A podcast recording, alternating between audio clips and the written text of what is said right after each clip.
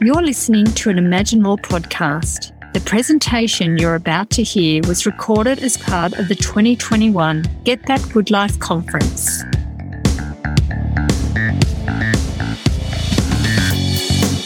Hi, my name is Gus. I am here to introduce Tim Bavinton and here with with young people at Sexual Health and Family Planning ACT. He people with disability I learn at social health today.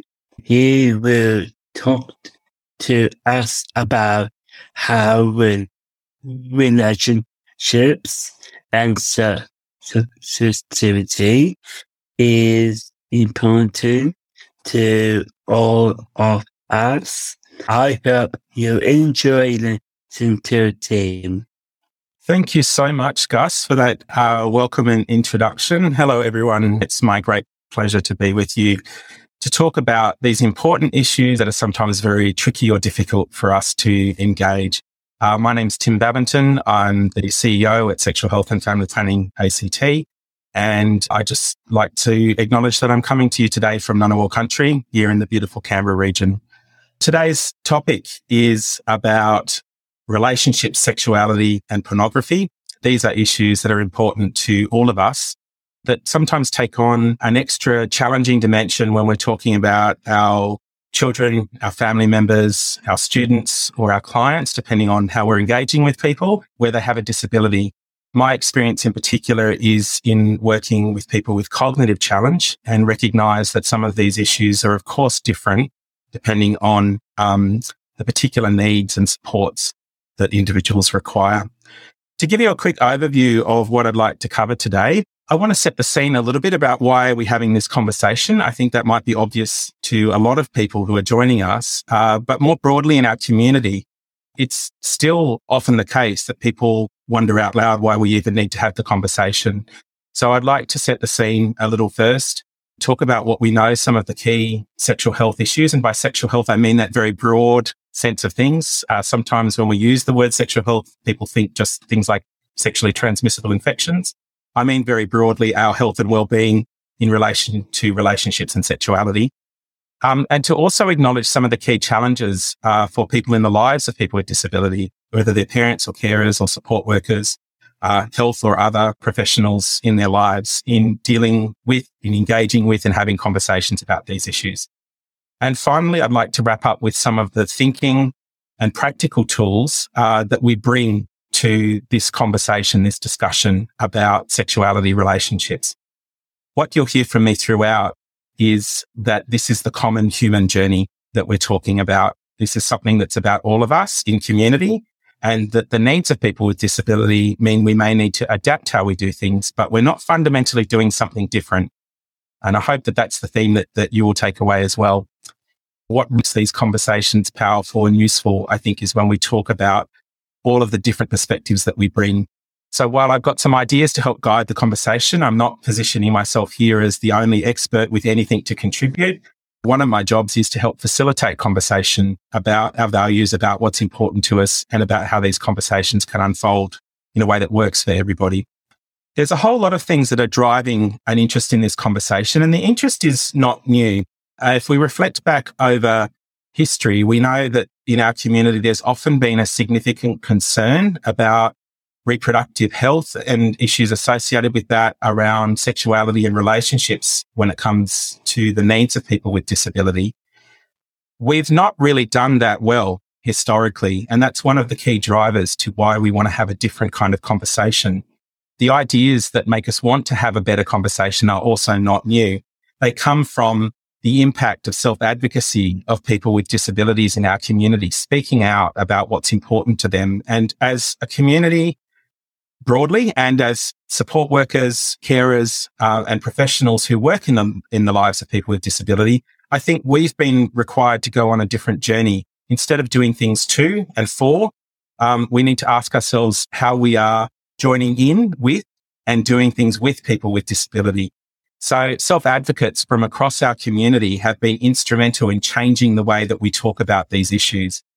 When we're talking at a distance about things that make us uncomfortable and where we have a lot of power to not engage, not support, not talk, we often leave these things sitting in the margins. And that's a history of these particular topics. We know over not just decades, but many centuries that people with disability have often been marginalized and excluded in our communities, that we've limited their opportunities for valued social roles, for social connection. Um, we do a lot of othering. We say that they're not like us. And so we don't include them in the conversation. And again, I'll come back to this key theme in my presentation. This is the common human journey adapted for the needs of people with disability to include them effectively, not a different conversation, not a different journey that we're on. Some of the maltreatment that we know saw the deinstitutionalization movement and the social valorization movement arise was very much about reproductive maltreatment, um, unconsented, uninformed forced sterilizations of women with disability were commonplace up into living memory. Uh, we still, when we are concerned about risk or behavior, tend to reach for solutions that are about contain and manage through restrictive practices that may not be appropriate or effective at best, but that are actually breaches of people's human rights when we look at them fundamentally and that we wouldn't tolerate for ourselves as the broader community the conversation we've been having about meaningfully including people in community, um, whatever the reasons for their previous exclusion, has also challenged us to have this conversation in a different way. We know that people with disability are not different in these areas around desires, wants and needs in terms of relationships from the peer and friendship level through to intimacy, both in affection and sexual intimacy and the formation of family, which are issues that all humans make decisions about, are interested in. And we need to make sure that the conversation includes all people, regardless of the way that they process information or our views of what they're capable of before we talk about the supports that can potentially be provided. So all of that leads to an increasing interest in supported decision making generally and supportive, supported decision making approaches and responses for sexual expression as well. So there's a lot of thanks to be given to the self advocates who've had to overcome prejudice and discrimination to be part of uh, the voice in our community. And I'm very grateful for all of the other people, parents, carers, support workers and professionals who've listened and joined that journey uh, to be alongside people rather than um, working over the top of them. More specifically about relationships and sexuality and relationships and sexuality education, which of course in my organization is one of the key things that we, we focus on in our community. Um, we know in the last decade or so, there's been increasing concern, especially for parents and carers around access to and the prevalence of pornography. And in the professional discussions, we're very concerned as well that pornography ends up being the default sex education when we're not willing to have the conversation with young people in any other kind of way. Um, because the internet does what it does, it makes information available right now, anywhere where you are and 24 seven. And sometimes that's really good for us. And other times in, you know, the instance of pornography, we might feel really concerned about that because we don't know how to monitor. We don't know how to understand the impact that viewing pornography might have on our children or on our family members. There is rightly a lot of concern around the kinds of messages that pornography sends about what good, respectful, healthy relationships look like when we talk about this area, it's important that we take a deep breath and put our feet on the ground because there's an enormous amount of material out there on the internet that is sexual or sexualized. Not all of it is inherently harmful and neither is all of it appropriate to be viewed. And so we've got this balancing act that we need to be very careful about. Sometimes it feels like as a parent, the easiest answer would be just to pull the plug and deny all access to the internet. And of course, we know that the impacts on access to information, to social connection, to support that we all have come to rely on in our community can't and shouldn't be denied uh, for people with disability either, just because we are uncomfortable or unsure how we're going to manage this particular issue. In the last 12 months, we've had a big conversation renewed in Australia, as it has across the planet over the last five years or so, about consent education And when we look through the lens, especially of cognitive challenge um, and what in our ACT legislation is referred to as impaired decision making that arises um, from a disability or a disabling condition, we know that we've also got to talk about what is the capacity for a person to consent and understand. And I'd really like to remind us all that that's actually a live question for all children and young people. Disability certainly adds some additional dimensions to our questioning and our thinking about this, but it's not a different conversation. To give an example, uh, when we talk about consent education, we often imagine that we'll just do a lesson or a class, probably at school, maybe at home or in a different kind of community setting, where someone talks about yes meaning yes and no meaning no. But when we talk about consent in most other contexts, this idea of informed consent becomes really important. And when we're talking to children and young people as they mature and develop into sexually re- and reproductive adults, um, there comes a moment when in our first sexual experiences, we talk about informed consent that suggests that we know what we're agreeing to, that we've got some genuine and deep understanding of it. For all human beings, the first time we become sexual in a relationship is a little bit of a gamble. It's a guess. It's i I'm willing to give this a go, but I actually don't know because I haven't done it before whether I'll enjoy it. So the capacity to give informed consent has got a big question mark around it in the way that we think about it in terms of legal consent in other contexts, to sign a contract, to consent to health treatment, etc. And that's true for all young people. It may be additionally true because of some of the particular ways that um, people with disability process information, uh, the way that they make sense of things or don't make sense of things, or our ability to perceive what they're making sense of is often the biggest barrier to feeling confident that informed consent can be provided. And finally, respectful relationships has become the language where we talk about a whole lot of things. And it's sometimes helpful for us to dig just a little bit below the surface and ask what we mean there. We don't just mean prevention of family or domestic violence. We don't just mean the ability to see a harmful or negative, exploitative or abusive relationship and leave it. We also mean the positive skills for relationships that we are not born with. We have to learn them. All people have to learn them. The big question we have is what opportunities are put in front of children and young people to learn the skills of relationships? And are these same opportunities given to our children, our students, or our clients uh, who have disability? Finally, more broadly, and I'm not going to spend a lot of time here today, but I have included just a couple of slides towards the end on sexual and reproductive health and rights for reference later. This is uh, a decades long project of understanding human rights in the context of relationships and sexuality. So they're not new rights. Some of them are articulated in uh, things like the International Convention on the Rights of Person with Disability. Some are found by implication in the Universal Declaration of Human Rights as we apply them to this particular context. So from our work around sexual health, remembering we mean a broad meaning there, not a narrow one, some of the key issues that we know people with disability experience uh, in terms of sexual health needs and issues are one to have the rest of the community recognize them as sexual beings. And when we say sexual beings, we mean that humans have bodies, they have a gender, they have a sex, they have an understanding of these senses of themselves from an early age and that that age and developmentally appropriate content builds over time. Often though, we know that people with disability, because it's seen as a too hard basket issue, uh, are often relegated in people's minds to, well, you know, they're never going to have relationships or that's not going to be important or I find that too difficult is really fundamentally what this means. So we'll just pretend that that's not an important um, component of their life or their needs for us to consider and engage with. Sexual and reproductive health and rights issues are also very important. And it's important to note that all of those rights are framed in the context of freedom from violence, coercion and discrimination. And we know from the research data over decades that for people with disability, for all forms of disability, not just necessarily for cognitive challenge, the levels of violence and exploitation, sexual violence, exploitation are very, very high.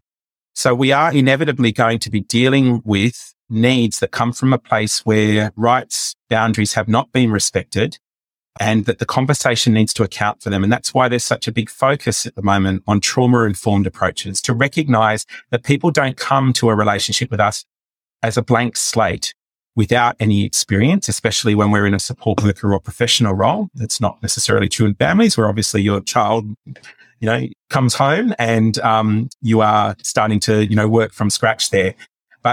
There's already, by the time we're ready to have conversations about sexuality and relationships, children are already well informed by having watched how those things are modeled at home, how the grown-ups interact with each other, how they interact with children, how they interact with others in the community. We are never a blank slate in terms of these ideas. We have experiences, we have notions, we have values that we've begun to form. And that doesn't exclude our child, our student, or our client uh, simply because they have a disability. Meaningful access to information and services that help inform decision making and promote health and well-being is another significant sexual health issue for people with disability. We don't always think to do the adaptation of format of information, or we do one adaptation and we don't think about the diversity of those needs in the community. Sometimes we know that we need to simplify the way that information is presented, but we're not talking about different content. We're talking about the same content adapted for the needs of people with disability, not a different set. In school-based programs, I, you know, often talk about the special program for the special kids. We have to make sure that genuine inclusion means we're talking about the same things, but in ways that are meaningful for each person in the conversation. So that access to information is such an essential part of the ideas of informed consent, of access to care and support. And finally, again, for something that won't be unfamiliar to this audience, a big conversation in our community about how we're shifting from substitute decision making to supported decision making in our processes, our practices. Public advocates across the country and the world are looking to do this work differently. And we know that guardians uh, in our community, in the community more broadly, are at very different starting points about what they're in control of and responsible for. And those things that are actually the decision of the person, their ward, that they need to support.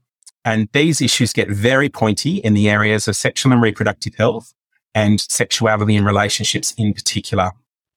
What I'd like to do is just invite you, um, whether you believe them to be true or not, but to think about some of the myths and stereotypes that we hear about people with disability and sexuality and relationships. This is not a statement that you believe to be true. It's the kind of thing that we might hear in the community. So you will have heard things about this or carry some ideas about them, whether you hold them uh, in your own right. Uh, first one that's come up. Yes, this question of being asexual, non-sexual, not, not having a sexuality. And depending on who you talk to, that can mean a few things. Asexual these days is actually um, becoming a, a recognized sexual orientation um, sometimes shortened to ACE. People who say they don't seem to experience sexual and or romantic attraction in the same way as lots of other people in the community may describe themselves as asexual. I think that's a little bit different from non-sexual in the sense of that we just ignore the issue uh, of sexuality for people with disability. Uh, can't have children. Uh, and sometimes we'd go a bit further and say shouldn't have children. Um, this idea, still persistent ideas that disability is something that somehow needs to be genetically eliminated. And for self advocates, again, in the disability sector, that's a point of significant concern. Um, don't have the same needs, again, where we somehow treat people with disability as being a different kind of human rather than having different ways of needing information and support to be provided that account for their needs yes, the eternal child, uh, highly sexual or promiscuous, um, disinterested, uninterested, just don't have those needs. So we don't need to worry about it. Um, behaviors in public places, uh, self-touching, masturbation. And again, we often uh, draw a conclusion that can be unhelpful around some of those behaviors. If we've already determined and decided that those behaviors are highly sexualized, we've eliminated other reasons and causes. And in the next little bit, I'll, I'll come to talk about why that's important. Um, always a child.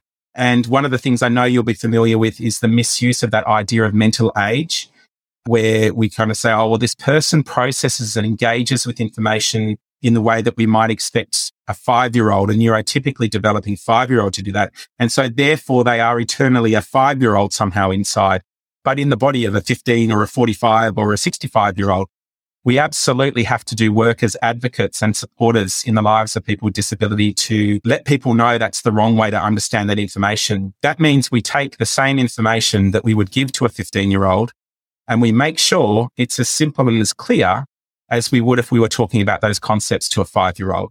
That's all that can mean. It doesn't mean that, that the real person is somehow a different age from their chronology and that they don't have the same physical, relational, biological, social, spiritual needs as others of the same age in the community. Uh, great responses, everyone. Thank you so much. You're picking up on all of uh, those issues. Now, they're all some of them are based in genuine um, understanding of needs and perspectives for people with disability, but either taken to an extreme or understood too narrowly. I thank you, the person that's picked up um, the dangerous and also the must be cocooned kind of idea. I will come back. And if I don't, please make sure in the Q and A to draw us back to this issue of how if we don't do this right, we create a, an issue of safety for everybody in our community, including for people with disability. And when we don't create appropriate boundaries that reflect the rest of our community, we can actually leave people vulnerable to those accusations when they're not actually an appropriate understanding of the situation. That doesn't mean that people with disability can't harm or abuse others. Any human being has the capacity to harm or abuse others. There's something else going on that determines how those boundaries are put in place. Sometimes it's a lack of understanding of the social boundaries because they've never been explained in a way that's meaningful. And as soon as they are, you see the behavior shift. For others, sometimes you do have persistent behaviors, just like you have with uh, neuro-dominant community people. And that the risk of harm to others needs to be managed because there's a risk of harm, not because the person has a disability per se. Okay. So what is the impact of these myths and stereotypes? And there's a few ways that they play out. I've anticipated some of them already. Um, first and foremost, of course, anytime we create a set of ideas about a group of people, um, especially when they're based on stereotype or prejudice or stigma, then we're actually adding to harm through bias and stigma that we create. And those myths can form part of the social construction of disability, definitely, that somehow people with disability are so different from the rest of the community that we have to think about them and their needs in, in very, very different ways rather than understanding how we adapt the same conversation that we have for everybody. They obviously have a direct impact on individuals' sense of their self, their self-esteem, their sense of well-being, anytime. And these issues across our community around sexuality and relationships are often dealt with shame and stigma and embarrassment. And if that's uh, perpetuated through larger stereotypes about disability, then that obviously has a big impact on individuals and the sense of themselves. Those ideas around always harmful, always promiscuous, not sexual, obviously decrease opportunities for valued social roles and participation on that individual's own terms in terms of what is important to them. And we recognize that the same diversity we see across all of our community will also be true for people with disability as well. Very specifically, I anticipated this just a bit earlier. Those myths and stereotypes can actually have quite significant negative health outcomes. For example, in the area where I work, uh, we see that sometimes important health screening services are not considered uh, and provided for people with disability. If the stereotype or the myth is this person is not sexual, then we don't think about things like cervical screening or STI screening as part of routine healthcare. We just assume they can't possibly be issues because this person isn't in a relationship as we see it or understand it. But as soon as we also recognize that vulnerability to sexual exploitation is so high, then actually we see that these should be really important parts of healthcare that we are considering and talking about and supporting access to not just doing to people, because that's just to repeat the harms of the past um, again and again, but to make sure that sexual health issues actually are considered as part of health checks and not just assumed because we don't think that a person is capable of or interested in relationships and sex, that therefore that's true. Another example is where we see symptoms or concerns ignored or misinterpreted. And, and one of the examples from our experience was we were called by a respite care service who was very, very concerned about one of their um, female clients who was, as they put it, masturbating with a hairbrush. And they rightly saw that that, that could be injurious, um, could cause damage. And they were very concerned about it. But what was interesting is that they had already decided that it was a sexual behavior. And so when we said, uh, what has their GP said? They realized they didn't have any information about that. And when they found out um, that there hadn't been a, a recent doctor's appointment, that was made to happen. And the woman actually had a persistent case of thrush and was, of course, self soothing. not engaging in what we might understood as the sexual satisfaction of masturbation, but actually trying to deal with the symptoms of, of an undiagnosed, untreated thrush infection. So again, once we narrow our concerns based on those myths and stereotypes to either not about sex or only about sex, we've lost our capacity to think about the more broader range of issues that might be going on. And again, I would say that's not uncommon across our community, but it's one of the places where the interaction of those ideas about disability really comes in. And of course, not talking about, not engaging with, deciding that someone doesn't need on their behalf uh, significantly increases vulnerability to sexual abuse and exploitation for people with disability. We know in the child protection space that even basic things like being able to accurately name your body parts is protective in terms of sexual abuse and exploitation. And even if it doesn't prevent, it means that a child or a young person is able to articulate something that has happened to them that's not okay quickly and sooner and get some of the assistance to stop, to prevent future exploitation and to be assisted with what's already happened to them. So uh, these conversations are really, really important for all children and young people. And that means they have to include our children and young people with disability as well. So what are our goals when we talk about sexuality relationships and the issue of pornography uh, with people with disability, especially our children and young people? Well, I would frame them this way we are looking for the same or similar opportunities and outcomes as their age peers. That's the starting point. Uh, that we want to adapt things, not because the special kids need special programs that are different just because, that we actually adapt what we're doing so that the same information, the same content, the same learning opportunities, the same social participation opportunities and outcomes are sustained for people with disability based on how they need to engage with process information and make sense of and make decisions about themselves and the world that they live in. I think for all parents and carers, and for many of us in our professional roles as well, we have the same fundamental goals of we want kids to be safe, healthy, well, and if it's possible to keep them happy along the way, as we do those first three things, well, then happy is good as well. Uh, we know that that can't always be the case um, when it comes to food choices, when it comes to social opportunities, our young people often want to do things that uh, we don't necessarily consider uh, safe or good for them. And we have to make those decisions on their behalf until they're old enough to make them for themselves. So not always happy, but definitely I know that that's a goal for lots of parents is that their children feel connected, that they feel a sense of satisfaction in their life.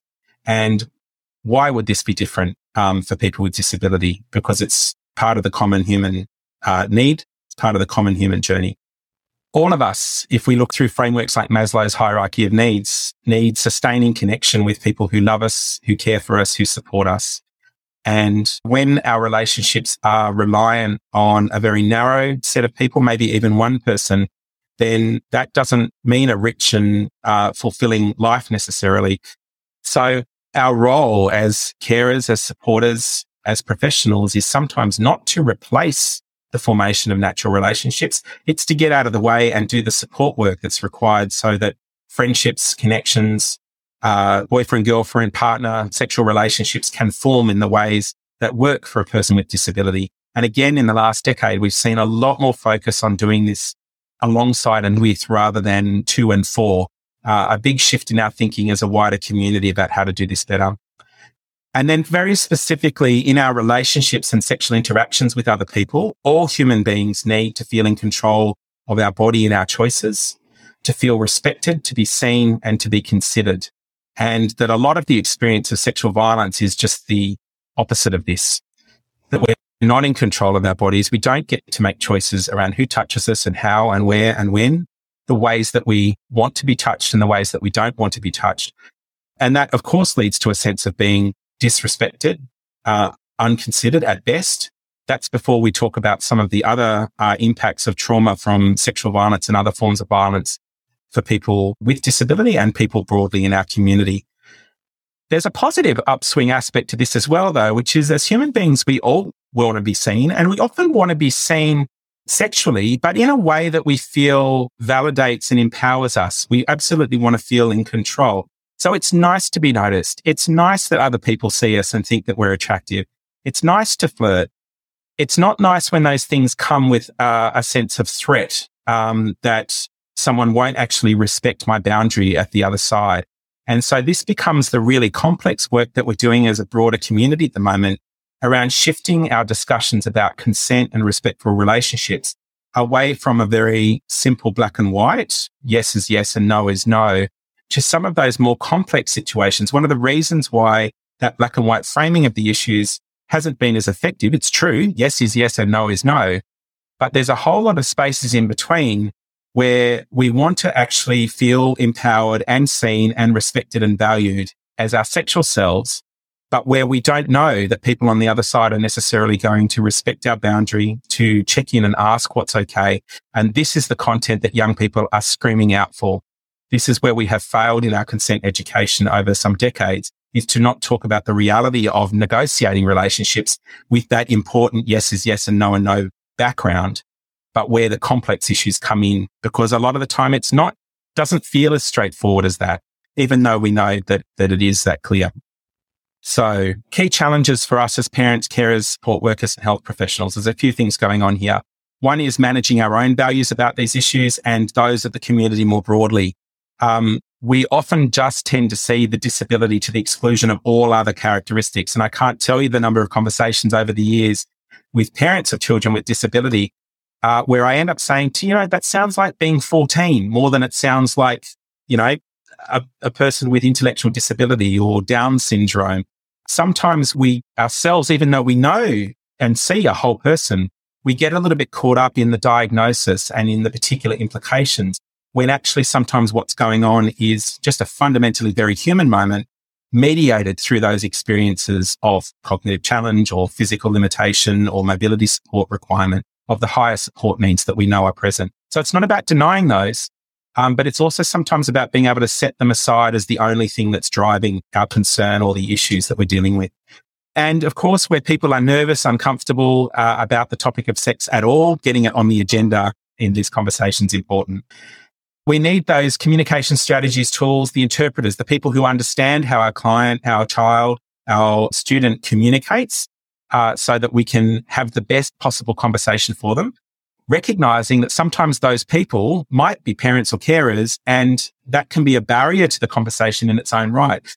I say slightly humorously, you know, the two groups of people on the planet we don't want to think about having sex are our parents and our children, which means although family is such an important place for the grounding of these discussions, uh, it's also can be quite uncomfortable because we don't necessarily want to do the nitty gritty chat about how do you have sex with our parents or our kids.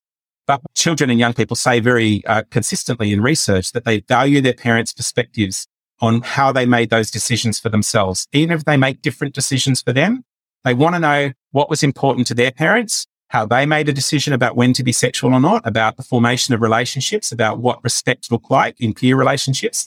They don't necessarily want to do exactly the same thing that we did, but they're very curious about that. And it helps them get a sense of who they are, how they're the same and how they're different from us and from other people in their community. The big ingredient we need often is time, especially when we're talking about cognitive challenge. We just may require many more interactions or consultations if it's a health professional to cover the same kind of ground that we might for a neurotypically developing person. So allowing that time and space um, mentally at the start of an engagement is really important. We may just need more time to cover the same ground rather than there's different ground to cover and that that can be supported by connections with partnerships and support organizations. There's four things I think help us do this well. One is our ability to clarify our own values, what's important to us, where that comes from, and then the ability to articulate that respectfully and neutrally and to listen to where someone else is coming from. Our ability to do values clarification is mostly what drives difficulty in this area. We come across issues that we didn't expect to be important or significant or triggers for us. And we then react rather than act with intention. I'm also going to talk about a couple of other little tools that we can uh, use to think our way through complexity here.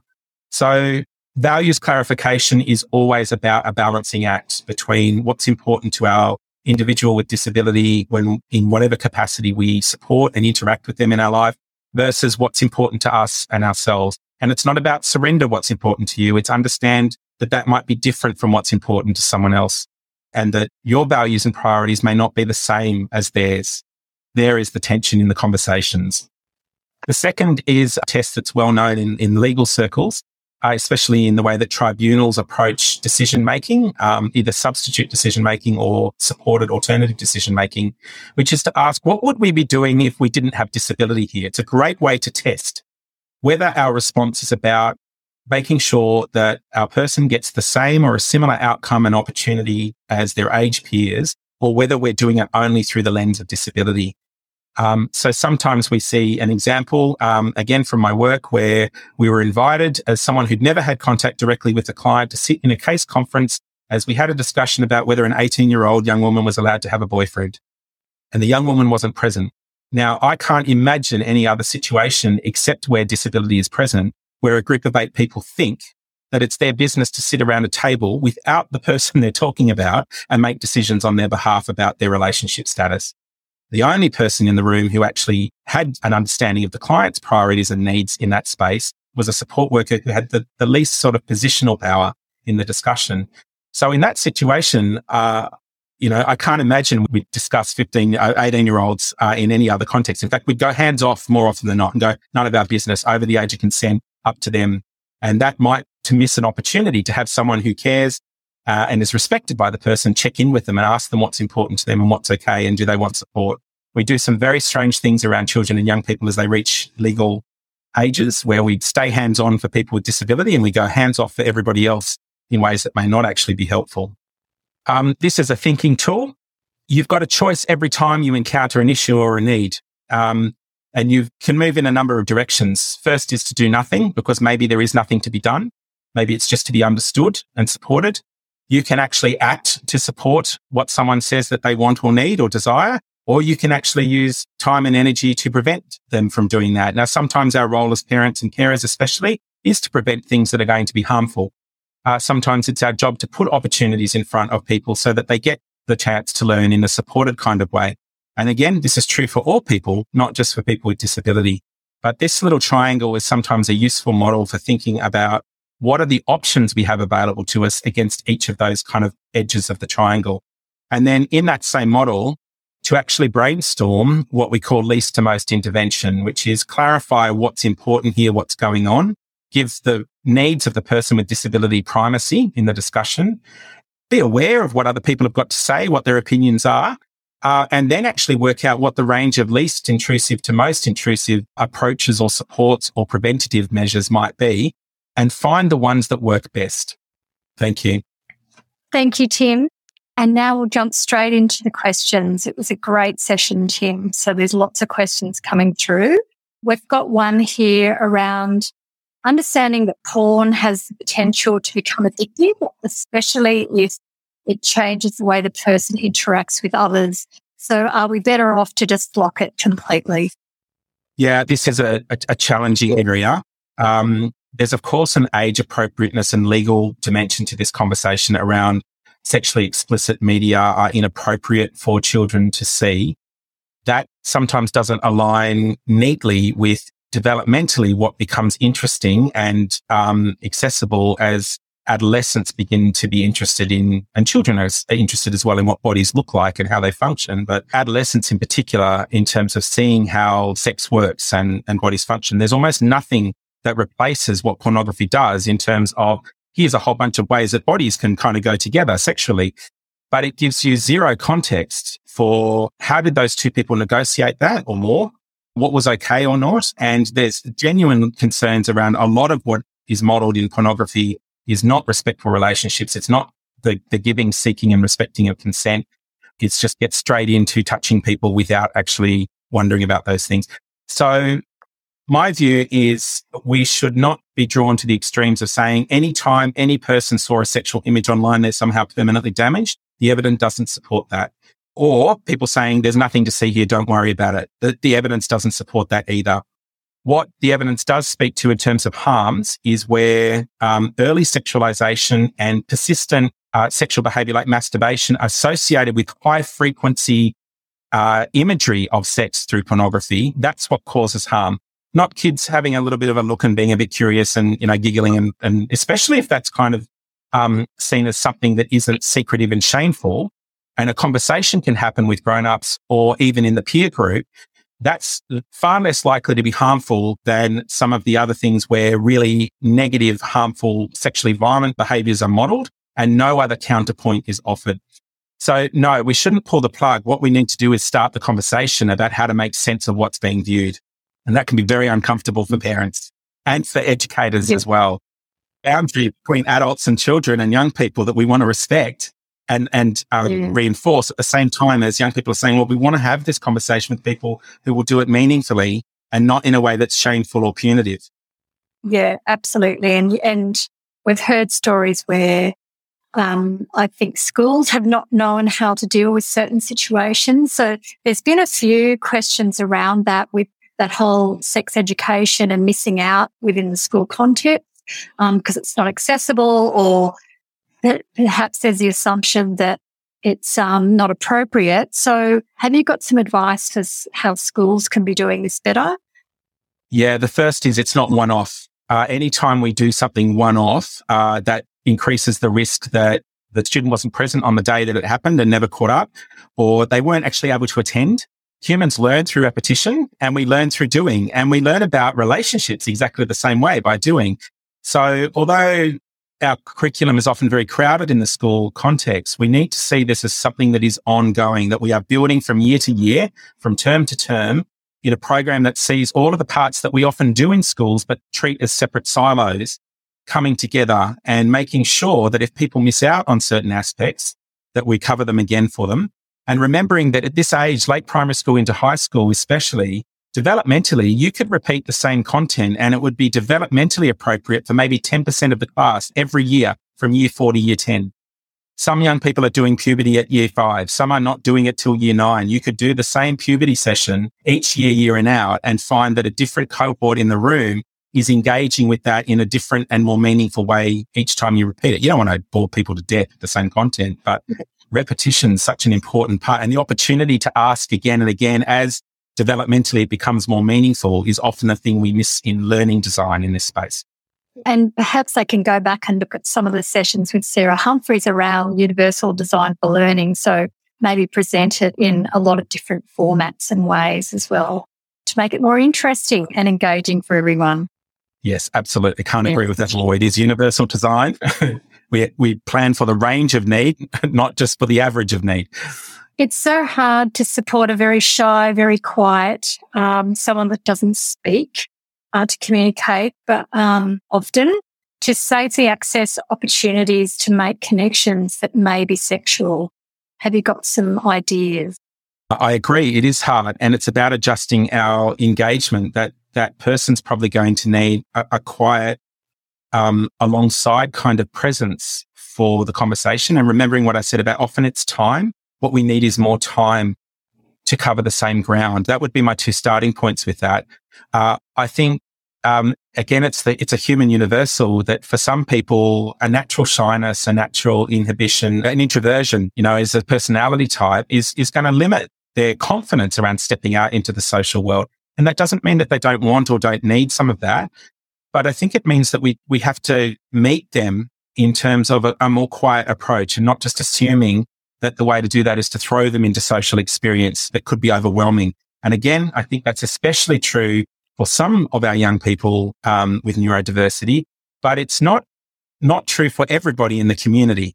There's not one way to do this right. There's a whole lot of ways, and what we have to understand is what's important to each person, and the way that they're going to get maximum connection doesn't necessarily look like the person next to them.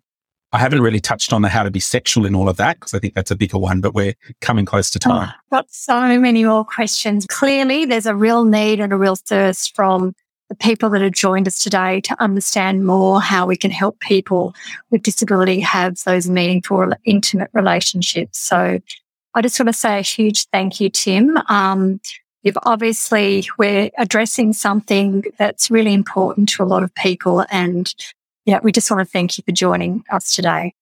Thank you, everybody. Um, it's been really great to spend this time with you and, and best wishes for the rest of the conference. You've been listening to Imagine More podcast. If you enjoyed it, don't forget to review us and subscribe wherever you get your podcasts. And go to imaginemore.org.au for more great content.